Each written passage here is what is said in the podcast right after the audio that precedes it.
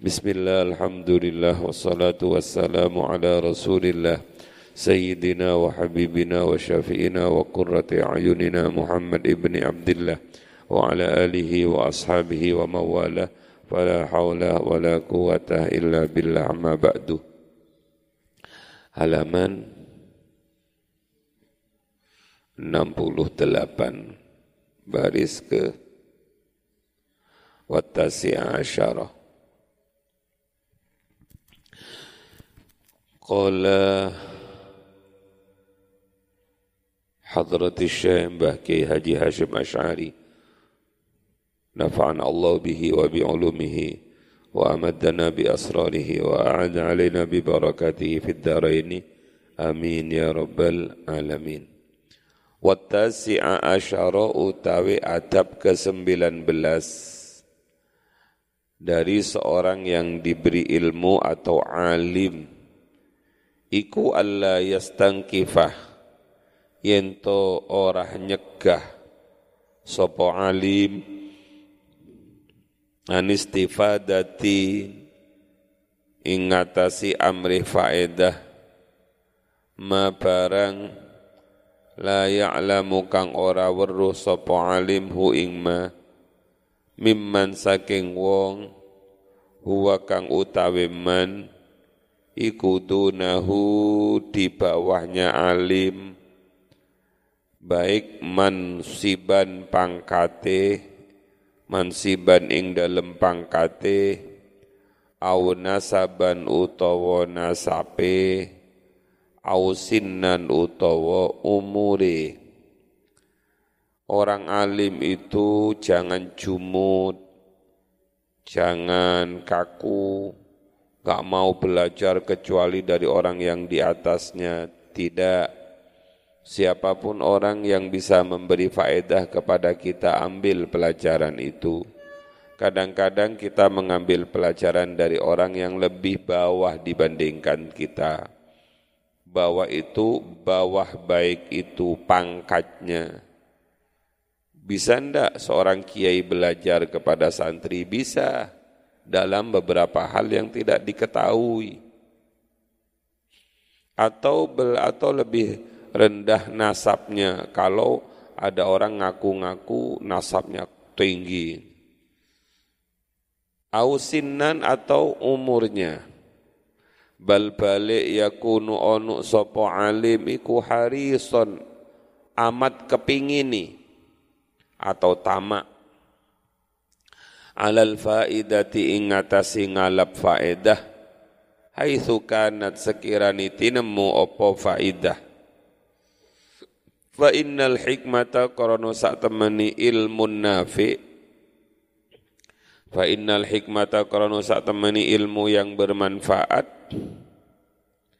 Iku dhalatul mu'mini barang ilangi wong mukmin yaltakitu nemu. Sopo a sopo ya yaltakitu nemu. Sopo alim atau mukmin saja sopo mukmin. Ha ing dollah haitsu wajada ing dalam sekirani enggon nemu sopo mukmin ing dollah harus punya keinginan yang kuat untuk mengambil faedah. Sebab ilmu-ilmu yang bermanfaat itu laksana barang yang hilang bagi seorang mukmin yang ketemu di mana pun ketemunya gak usah peduli. Misalnya kamu jam tanganmu wanyar alba baru beli sekitar 500 ribu misalnya hilang ternyata ketemu di jeding. Mau aku ngambil apa ono nang jeding coba kalau saya ketemu di masjid tak ambil. Ketemu nang jeding WC sisan mo jangan. Sesuatu yang bermanfaat itu kamu temu dari orang yang lebih kecil, dari orang yang lebih muda, dari orang yang kayaknya nasabnya lebih rendah atau pangkatnya lebih rendah, ambil saja. Karena itu adalah dolatul mu'min. Qala dawu sapa Sa'id sapa Sa'id ibnu Jubair la yazalu orah leren-leren. Sopo ar-rajulu wong lanang aliman iku disebut alim ma ta'allama salaki belajar sopo rajul al ilma ing ilmu.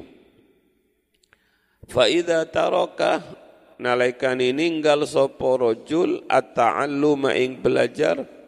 Wa dhanna lan nyono sapa rajul annahu ing sak temani rajul iku kodis tagna teman-teman wis ora butuh sapa rajul biasanya dimaknai semuge teman-teman wis semuge sapa rajul falan nganggap cukup sapa rajul bima kelawan perkara indahu kang ono ing dalem sandingi rajul fahuwa mungko utawi rajul iku ajhalu ma yakunu. Iku ajhalu ma yakunu luwe bodoh-bodoni oleh tinemu sapa rajul. Coba lihat. Sa'id bin Jubair dawuh anak-anakku la yazalu rajulu aliman ma ta'allama al-ilma Seorang laki-laki itu senantiasa akan disebut seorang alim selagi orang itu masih terus punya semangat untuk belajar. Tapi ketika belajarnya sudah berhenti parkir, faida taraka at-ta'allumah, kalau laki-laki itu sudah berhenti belajar, wa dhanna annahu qad istaghna waqtafa bima indahu dan dia mengira bahwa dirinya sudah pol ilmunya, sudah gak butuh lagi dengan ilmu yang lain, maka fahuwa ma yakunu dia adalah orang yang paling bodoh yang dijumpai. Jadi tidak ada istilah berhenti belajar. Sebab kanjeng Nabi dawuh utlubul ilma minal mahdi ilal. Sampai liang lahat itulah batas terakhir kita belajar. Kenapa kanjeng Nabi kok sampai liang lahat? Buktinya di tengah di tengah-tengah masyarakat kita di tengah masyarakat Nahdlatul Ulama yang didirikan oleh Mbah Hashim Mbah Wahab Mbah Bisri itu sekalipun orang itu sudah di liang lahat dia masih belajar ya Abdul Khalik misalnya saya yang sudah meninggal ya Abdul Khalik nggih ketahuilah sebentar lagi akan datang kepadamu dua malaikat Dua malaikat itu adalah makhluknya Allah juga, maka engkau jangan takut ya. Hadapi dengan tenang sebagaimana kamu di dunia. Kalau dia tanya kepada kamu, kamu enggak usah takut, enggak usah grogi, enggak usah minder. Jawab, kamu kan biasa ngajari. Marrobuka, gimana jawabannya? Allahu Rabbi kan? Iya benar, benar Allahu Rabbi. Waman nabiyuka? Kalau ditanya waman nabiyuka, coba kamu dibaca jawab gimana kalau ditanya waman nabiyuka? Nggih Muhammadun Nabi, ya wis, jos, wis, wis ya, diteruskan apa enggak? Itu namanya pelajaran terakhir. Saya jadi ingat putrinya Mbah Hashim, namanya Bunyai Khadijah Hashim. Bunyai Khadijah itu ibunya Gus Isom yang mentahkik kitab ini ibunya Gus Zaki yang sekarang menjadi ketua RMI itu, Mbah Nyai Khadijah itu ketika wafat, saya masih jadi santri. Saya ngikuti, ngikuti pemakaman beliau di areal pemakamannya Mbah Hashim itu. Yang nalkini Mbah Adlan Ali. Sebelum nalkin Mbah Adlan Ali itu matur ngeten para kiai, para pentakziah sakjanipun bunyai khot niki boten perlu ditalkini karena piyambakipun niku adalah seorang perempuan yang mulia, putri dari seorang yang amat sangat mulia. Kulo yakin, hakul yakin, sangunya sampun kathah kalau hanya sekedar menghadapi malaikat mungkar nakir, insya Allah lancar. Tapi tetap kalau akan membacakan talqin karena niki adalah ajaran kita. Eh, terus dibacakan talqin di depannya. Yang baca duduk, yang mendengarkan berdiri sampai selesai. Kemudian diakhiri tabbatakallahu bil qaulis. Ojo mentang-mentang kadang-kadang pergantian zaman terus begitu itu wis gak usah talkin-talkinan. Kayak flash disk saya dikawani flash disk nanti kalau malaikatnya datang wis gak usah kakian takok iki lo semuanya memorinya ada di sini. Bismillahirrahmanirrahim. Wa ansyadalan nembangake sapa ba'dul arabi sebagiani wong Arab wa laysal ama tulas suali wa innama tamamul ama tulus sukuti anil jahli. Wa laysal ama lan orah opo al ama buta iku suali suweni takon.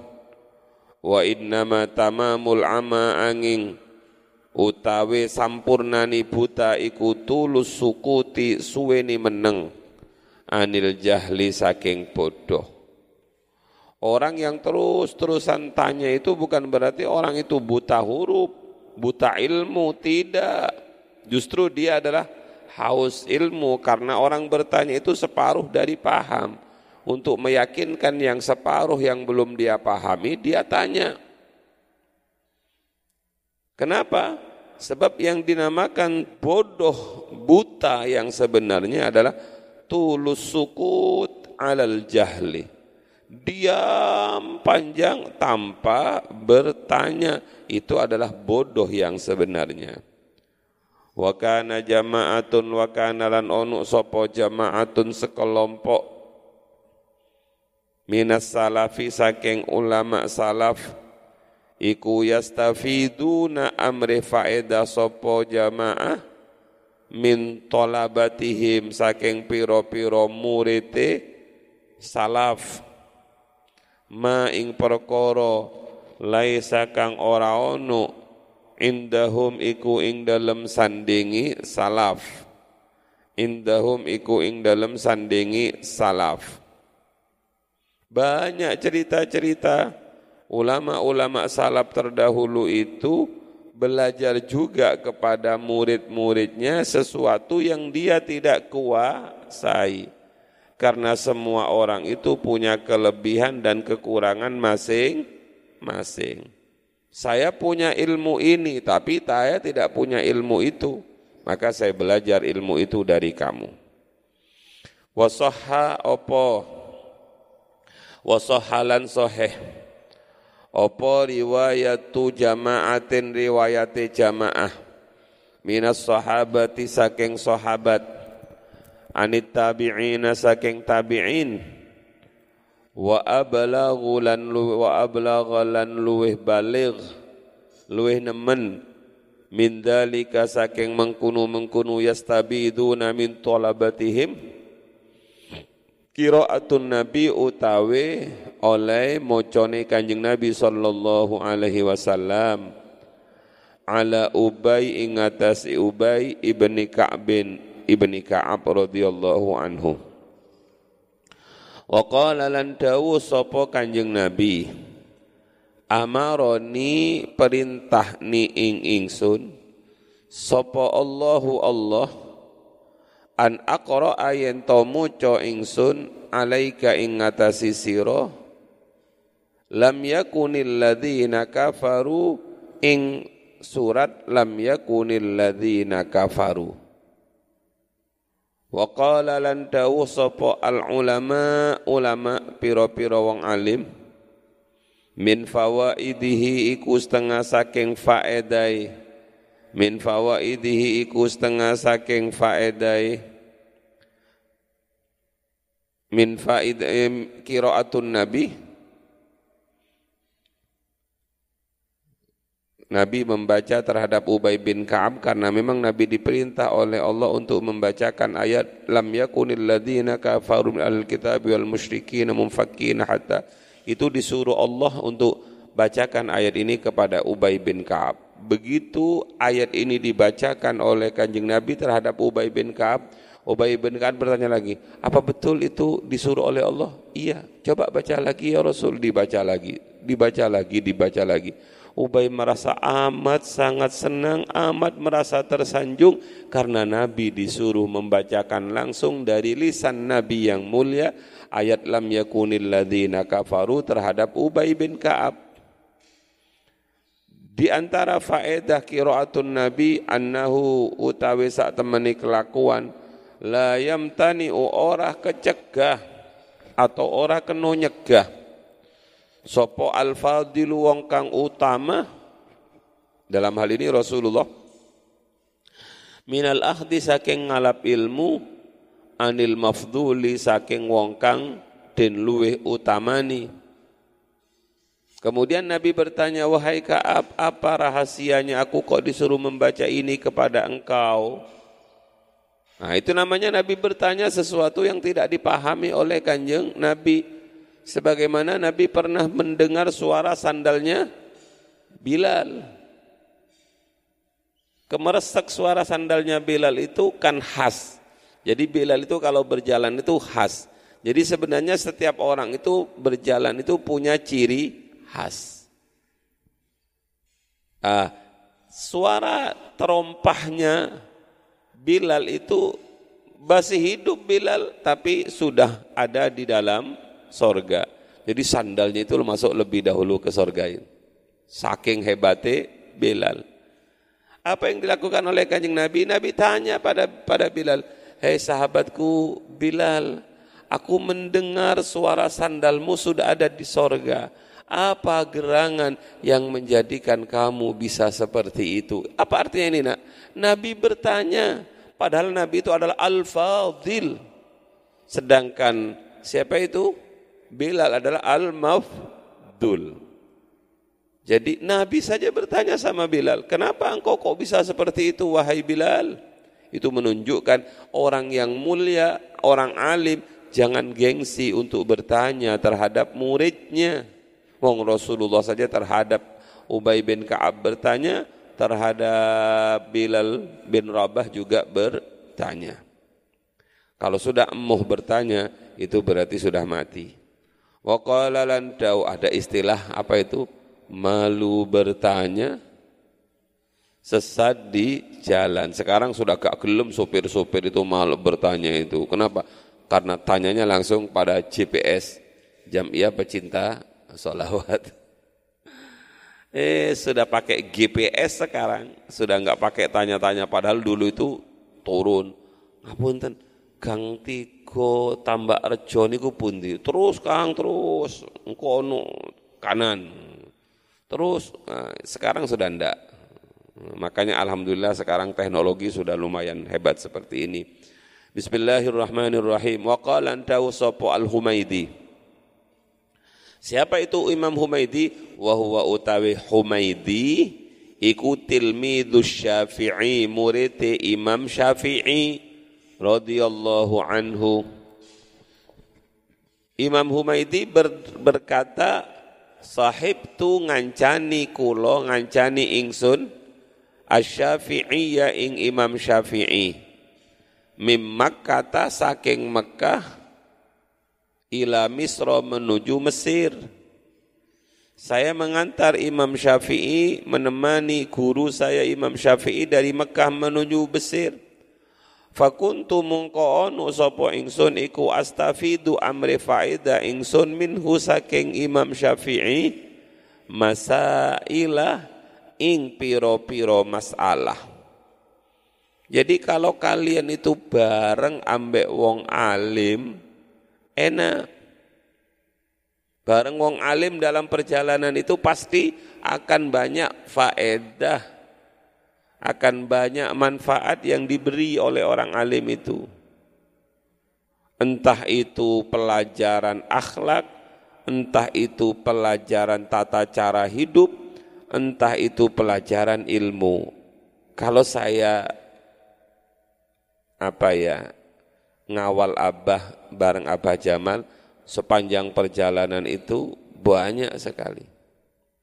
Salah satu contoh Dulu setelah ngaji Ba'da Subuh itu di Amanah Putri itu, saya diajak Abah, oleh dalam, ayo melo aku. nang calon tanai kampus Stai Bafa. Naiklah saya di mobil, Abah di depan, saya di tengah, disupiri Cak Bahrowan. Sepanjang perjalanan menuju Tembelang itu banyak sekali ilmu. Begitu sampai di gerbang Bahrul Ulum itu, Abah itu cerita begini. Bahasbullah itu orangnya tidak terlalu alim Ya alim tapi tidak terlalu alim. Tapi luar biasa lomannya. Luar biasa dermawannya.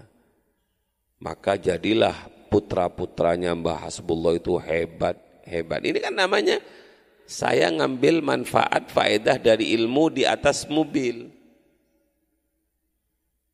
Banyak seperti itu perjalanan-perjalanan. Rasulullah pernah berjalan dengan para sahabat. Tiba-tiba Rasulullah turun dari perjalanan dari untanya, kemudian Rasulullah mencium salah seorang tangannya sahabat yang bernama Sa'ad. Dicium tangannya, padahal Sa'ad ini adalah orang tua yang agak hitam, tangannya melepuh.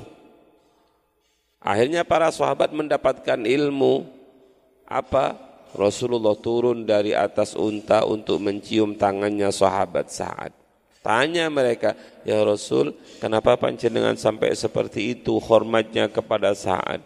Apa kata Rasulullah? Karena tangannya itu adalah tangannya ahli sorga. Kenapa ya Rasul kok dianggap tangannya ahli sorga? Tangannya melepuh gara-gara mencari nafkah untuk istri dan anak-anaknya. Itu namanya pelajaran di tengah perjalanan.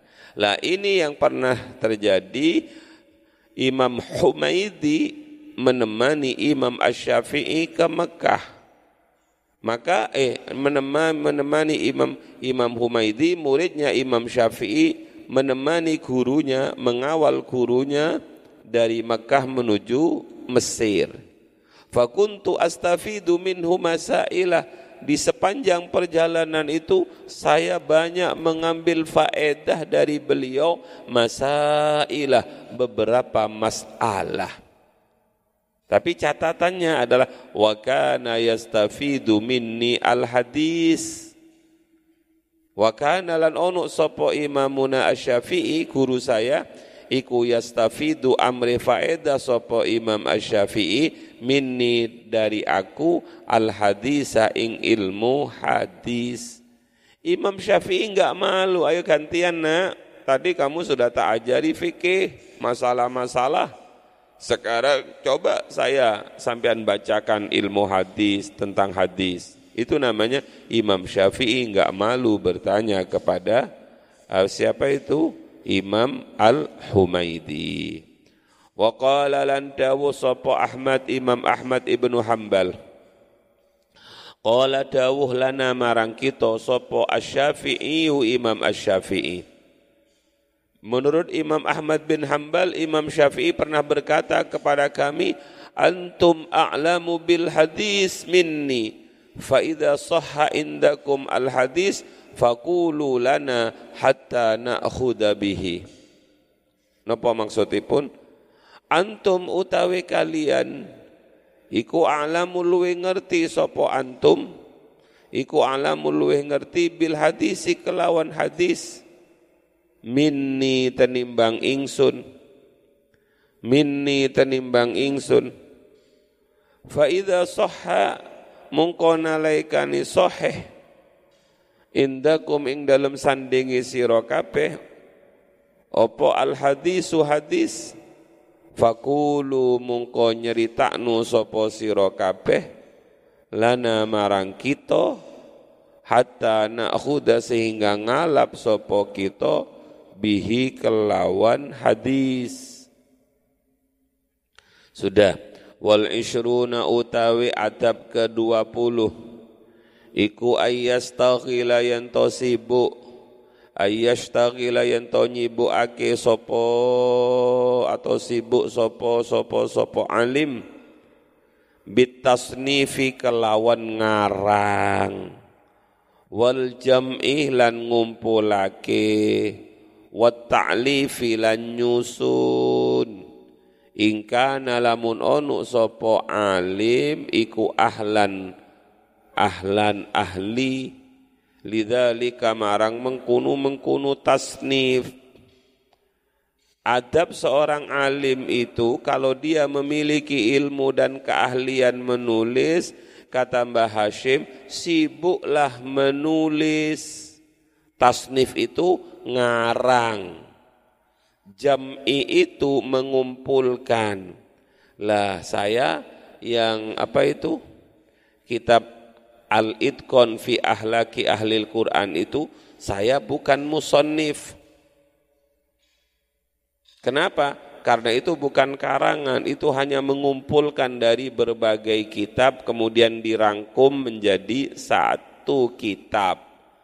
Dan saya beri nama Al-Itqon karena paling banyak yang saya ambil dari kitab Al-Itqon karangannya uh, Imam Jalaluddin As-Suyuti. Nah, itu namanya jam'i. Wa ta'lif lan nyusun kitab wa ta'lib lan nyusun kitab. Kenapa? Apa rahasianya? Karena kalau kita nulis, maka kita hidup selama-lamanya. Tapi kalau kita tidak nulis ketika mati, ya sudah mati kita. Ayo siapa orang alim yang tidak nulis yang masih diingat? Susah. Paling yang ingat hanya keluarganya. Tapi siapa yang tidak ingat Bahashim? Karena punya banyak kitab. Naik lagi, siapa yang tidak ingat Imam Syafi'i? Karena punya banyak kitab. Siapa yang tidak ingat Ibnu Atha'illah Asakandari? Karena punya banyak kitab. Maka selagi engkau bisa nulis, nulis, nulis. Gak usah terlalu bagus-bagus tulisannya sederhana-sederhana dulu sesuai dengan kemam, kemampuan. Dulu ketika saya kelas kelas berapa ya? Belum jadi mahasiswa saya. Kelas 3 aliyah, saya sudah nulis risalah jaibiyah fil ibadah al-yaumiyah. Risalah jaibiyah buku saku fil ibadah dalam hal ibadah al-yaumiyah keseharian itu saya masih kelas 3 aliyah. Lulus aliyah, saya disuruh ngajar oleh Kiai I'rob. Bingung saya golek kitab I'rob yang praktis. Akhirnya saya ngumpulkan dari berbagai macam kitab caranya ngi'rob, nulis i'rob, kemudian i'rob itu saya beri nama al-i'robul muyassar fima yata'allaku bil i'rob lil muttadiin. Itu namanya nulis, belajar nulis. Karena pasti ada manfaatnya. Walaupun setelah saya baca risalah Jaibiyah itu, ya, ya sangat amat sederhana karena waktu itu masih aliyah. Beda dengan tulisan disertasi saya, oh, ini, ini, beda. Tingkat aliyah sampai doktor ya beda jauh tulisannya. Tapi menu menulis dan nulis yang bermanfaat-manfaat. Apa yang lagi laku? Kupinang kau dengan secangkir kopi. Eh, oh, gak apa-apa. Kupinang kau dengan secangkir kopi. Hanya judulnya tok yang menarik gitu. Isinya ternyata bagus juga. Enggak apa-apa nulis. Saya disemangati oleh seorang kawan namanya Kiai Imam Hendriadi Syarkowi. Kakak, kakak dari gurunya Mas Aan Romli Syarkowi. Aile, aile, nulis terus le. Bahasa Madura. Terus dia kemudian bersyair. Bila bulan sabit telah terbit, maka purnama akan segera tiba. Apa maksudnya kak? Kalau kamu sekarang sudah mulai nulis dan tulisanmu masih bureng, nggak jelas, seperti bulan sabit yang tidak memberikan cahaya, yakinlah suatu saat kamu akan nulis seperti purnama yang terang. Tapi kalau kamu nggak mulai-mulai, purnama nggak akan pernah tiba. Jangan berharap tanpa bulan sabit ada bulan purnama. Paham ya? Nak? Mulai nulis. Catatan harian. Hari ini cobalah nulis sesuai perintah mursyid, semua jamaah peta harus punya notes, tulis. Jadin tulis, hari ini jam sekian saya berangkat dari Al-Fatah menuju Al-Amanah Putri. Di tengah jalan saya ketemu ini, kan sekarang suruh tulis semua dengan siapa kita bertemu. Nah, habis itu nulis sekarang nulis masalah COVID, besok nulis masalah ilmu. Hari ini saya mendengar uh, kisah dari pengajiannya Abah tentang ini, tulis. Nah, dan sudah nggak usah terlalu jauh-jauh. Guru kita, panutan kita Mbah Yai Jamal itu subhanallah alim pol. Mubalik luar biasa. Kehidupannya wirai. Yang terakhir apa nak? Tulisannya wake. Yes. Semangat, ayo semangat. Uh, kayak apa ya dawuhnya Mbah Quraisy Shihab, gurunya Mas Hasan itu, berkejaran dengan umur, mumpung masih ada umur. Belajarlah menulis. Bismillahirrahmanirrahim. Ya kalau dibuat repot dengan selain itu ya hasilnya tidak ada. Eh, fa innahu mungko temani alim iku yattali'u bakal ningali sapa alim ala haqaiqil funun ing ngatasi pira-pira hakikate fahan wa daqaiqil ulum lan pira-pira lembuti pira-pira ilmu lil ihtiyaji krana butuh ila kathrati taftisi marang ake-ake taftis niti-niti. Wal mutala'ati lan mutala'ah wal muraja'ati lan murajaah. Mbaleni pelajaran. Saya nulis itu loh, Mas, uh, wasiat takwa itu loh. Wasiat takwa itu dalam Al-Quran, wasiat takwa dalam Al-Quran. Uh, dalam bentuk khutbah ayat-ayat takwa dalam Al-Quran. Saya juga nulis ayat-ayat ibadah dalam Al-Quran. Ramadan kemarin saya nulis tentang ayat-ayat doa dalam Al-Quran. Hari ini kita nulis eh, apa itu al-itqan fi ahlaki ahlil Quran. Duduk ngarang. Itu namanya seperti saya penjual bunga ngono loh. Kulaan bunga teng Malang, kulaan ketuban, kulaan ke sana kemudian saya beli vas, masukkan ke dalam vas, tertarik orang. Nah, itu namanya hanya membutuhkan ketelatenan hanya membutuhkan kemauan. Sebagaimana pemasak itu loh, orang yang punya warung itu loh.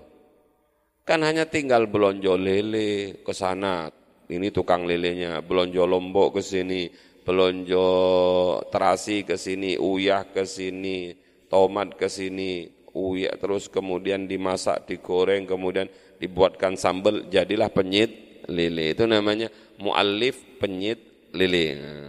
Ya seperti itulah.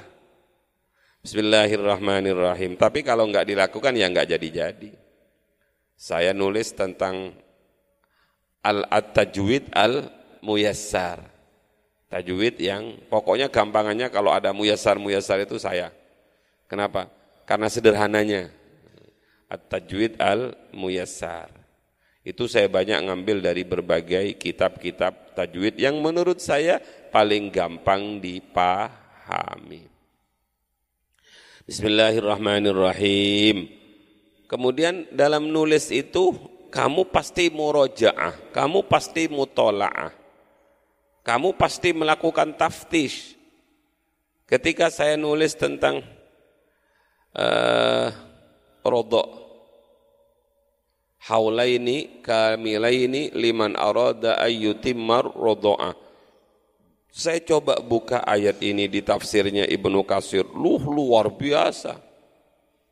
Kehebatan air susu itu luar biasa dan kehebatan susu itu luar biasa. Salah satunya kalau ada anak nangis itu disusoni oleh ibunya, pasti dia diam.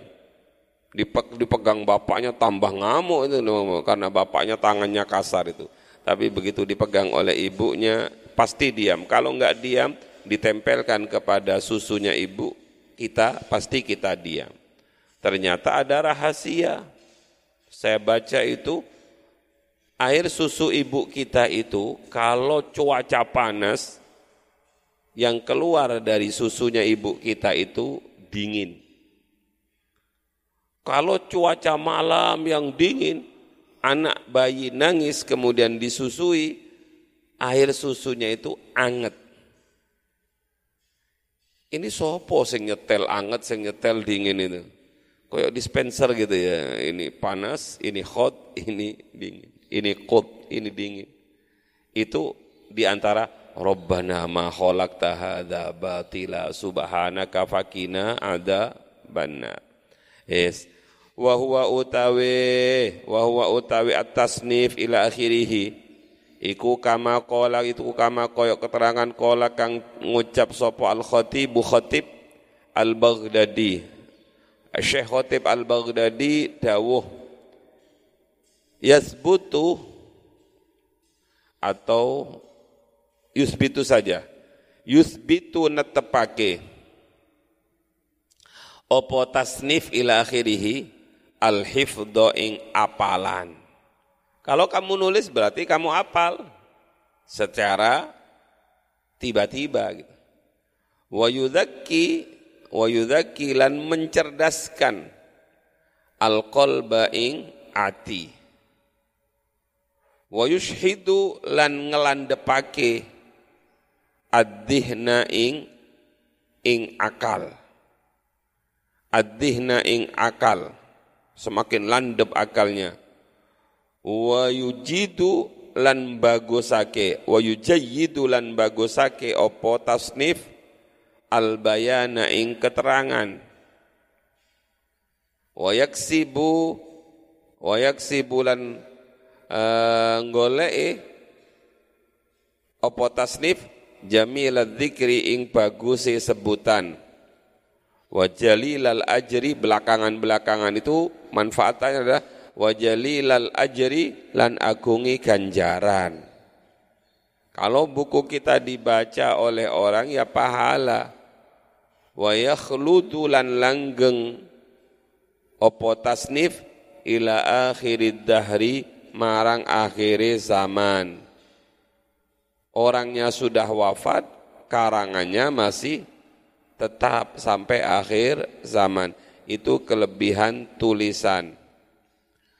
Wal aula utawi kang luweh utama iku ayyataniya yen to nemen-nemen sapa alim bima kelawan perkara ya ummu kang rata apa naf'uhu manfaate ma wa taktsuru lan akeh opo al hajatu hajat ilaihi marang ma. Wa yatruka lan ninggal sapa alim. Wa yatruka lan ninggal sapa alim sebaiknya. Wa yatruka ay ayatruka yen to ninggal sapa alim. At-tatwila ing dawaake pembahasan al-mumilla kang boseni buku itu kalau terlalu tebal bosen mocone gak mari-mari kecuali buku Koping Ho gitu ya, buku silat. Eh. Oh kalau buku sampai bersiri, berseri-seri bahasanya itu namanya mumillah, boseni. Tapi juga jangan sampai ijaz, ijaz nyendeake atau ringkas. Al-muhillah yang menjadikan cacat al-muhilla kang nyacatake. Terlalu pendek pembahasannya ia cacat. Ma'a i'ta'i kulli musannafin sertani nguwai saben-saben karangan ma ing perkara yaliku kang patut apa ma bihi kelawan musannif wala yukhrijulan orang ngetokake sapa alim. Tasnifahu ing karangani alim. Min indihi saking sandingi alim. Qabala tahdibihi sak turungi bersihake tasnif. Wa tiqrarin nadi lan bolan baleni ningali fihi ing dalam tasnif wa tartibihi lan ngurutake hu ing tasnif. Ojo kesusu dipublish ojo kesusu disusun dilihat dulu susunannya dilihat dulu barangkali ada kesalahan tulis dan lain sebagainya. Ini namanya diedit editing, ada tim editing. Wa minan nasilan iku setengah saking menungso man utawi wong yungkiru kang ngingkari sapa man atas nifa ing ngarang wa ta'lif lan nyusun fi hadha zamani ing dalam iki-iki zaman ada orang-orang yang ingkar untuk urusan ngarang nulis buku pada zaman ini. Alaman ingatasi wong daharat kang tampak opo ahliyatuhu keahlian iman wa urifat lan den kawerui opo ma'rifatuhu warruiman lapo ngarang-ngarang ngentek-ngentek umur. Kolek duit ae pero oleh ngarang. Lo memang orang nulis tuh nggak dapat apa-apa. Jangan dikira saya sudah sedikit pernah pengalaman tulisan dibawa oleh penerbit. Penerbitnya penerbit beken penerbit keren. Saya tidak sebut penerbitnya. Jangan berharap dapat royalti banyak. Istilahnya royalti nah royalti itu bagian dari penulis itu berapa persen. Ya. Gak sumbut ambek apa? Ambek waktunya. Mungkin nggak sumbut ambek kalau sambil ngopi nulisnya itu. Biaya kopinya nggak nutut. Kalau nulisnya dihitung hasil seperti itu. Jangan. Makanya ada orang bilang ngentek-ngentek waktu nulis itu. Eh tidak apa-apa orang yang punya punya pedoman seperti itu. Wala wajha lihadal ingkar wala wajhalan ora ono alasan iku maujud lihadal ingkari marang iki-iki ingkar illat tanafusa kecuali jor-joran baina ahlil a'sari ing dalam antarani piro-piro ing dalam antarani ahli masa kini piro-piro masa. Wa illa lan lamun orah wa illa lan lamun orah wajha faman mungko sinten faman mungko utawi wong tasarrafa kang nandangi sapa man fi midadihi ing dalem mangsini man wa waraqihi wa waraq wa waraq wa lan kertas iman bi kitabatin kelawan nulis barang bi kitabatima kelawan nulis perkara ya syau kang kersa sapa man kalau tidak ada yang mau nulis Mangsi itu dibuat apa? Kertas itu dibuat apa? Kalau bukan untuk dibuat nulis sesuai yang diinginkan oleh si penulis min ash'arin saking piro-piro syair wa hikayatin lan piro-piro cerita mubahatin kang mubah Mbah Yai Jamal ngajari kepada kita abah kita ngajari beliau memberi hadiah cucu-cucunya buku seribu satu apa itu? Apa? Apa dulu? Kamu yang dikasih dulu nak? Seribu satu kisah ya penggugah jiwa itu. Subhanallah. Nulis kisah-kisah itu ya dikumpulkan dari berbagai macam kitab dari An-Nawadir dan lain sebagainya. Wah, coba kamu nulis kisah cinta Zulaiman dan Balkis. Oh, laris itu. Wong ketika cinta bertasbih itu saja, larisnya minta kupinang kau dengan basmalah. Dan seterusnya. Lantasku dengan Allah majannibna syaitan. Ah. Bismillahirrahmanirrahim.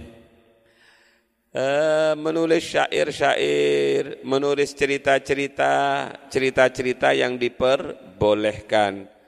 au ghairi dzalika utawa liyani mengkunu mengkunu asy'ar dan hikayat la yungkaru kang orah den ingkari apa alaihi ing atase man fa idza tasarrafa mungko nalaikani nasarupake sapa man fihi ma ing dalam karo-karoni bitaswidima kelawan nulis perkara yuntafa'u kang den alap manfaat opo bihi kelawan ma min ulumin saking piro-piro ilmin ulumi syar'i saking piro-piro ilmu syara' wa alatiha lan piro-piro alate ulum fa'aula mungko iku luweh utama. Fa'aula mungko iku luweh utama. Alla yungkaru yento ora den ingkari opo alaihi ingatasi man. Amma man anapun utawi wong la yata'ahalu kang ora ahli sapa man lidzalika marang mengkunu-mengkunu tasnif ya kalau enggak ahli nulis ya belajar dulu nulis kalau enggak ahli nulis kemudian nulis ya. Fal ingkaru mungko utawi ingkar alaihi ingatasi man iku muttajahun din hadapkan lima marang perkoro ya tadammanu kang mengku apa dalik hu ingma minal jahli saking bodoh. Wa ta'ziziman lan bujuke wong yakifu kang kandek sapa man ala dzalika tasnifi ing atase mengkunu-mengkunu susunan kitab. Kalau enggak ahli anggerai nulis ya isinya itu mbujui nanti. Wali kaunihi lan korono ananiman iku yudayyi'u nyiak-nyiake sapa man? Zamanahu ing zamaniman waktunya habis untuk hal yang sia sia fima ing dalam perkara la yutkin kang ora ngokohake sapa man hu ing ma. Wayad'ul itqan wayad'ul itqan ninggal wayad wayada'ulan ninggal sapa man. Wayada'ulan ninggal sapa man al itqana ing ngokohake. Alladzi ya itqan huwa ya alladzi iku ahra luwih patut lahu kedue man jangan menulis sesuatu yang kamu remeng-remeng enggak paham nanti kalau kamu kuliah juga begitu Jangan nulis sesuatu yang tidak kamu kuasai skripsimu. Wah, dibantai, gak lulus kamu. Ketika kamu S2 nulis tesis, jangan nulis sesuatu yang tidak kamu pahami. Lucu, gak bisa jawab kamu. Nulis disertasi, ngangkat sesuatu yang tidak kamu pahami, yang gak selesai-selesai. Nulislah sesuatu yang kamu sudah mungkin. Mungkin itu apa? ilmu tentang itu kamu yakin, kuat. Saya kira semoga diberikan hidayah oleh Allah Subhanahu wa taala.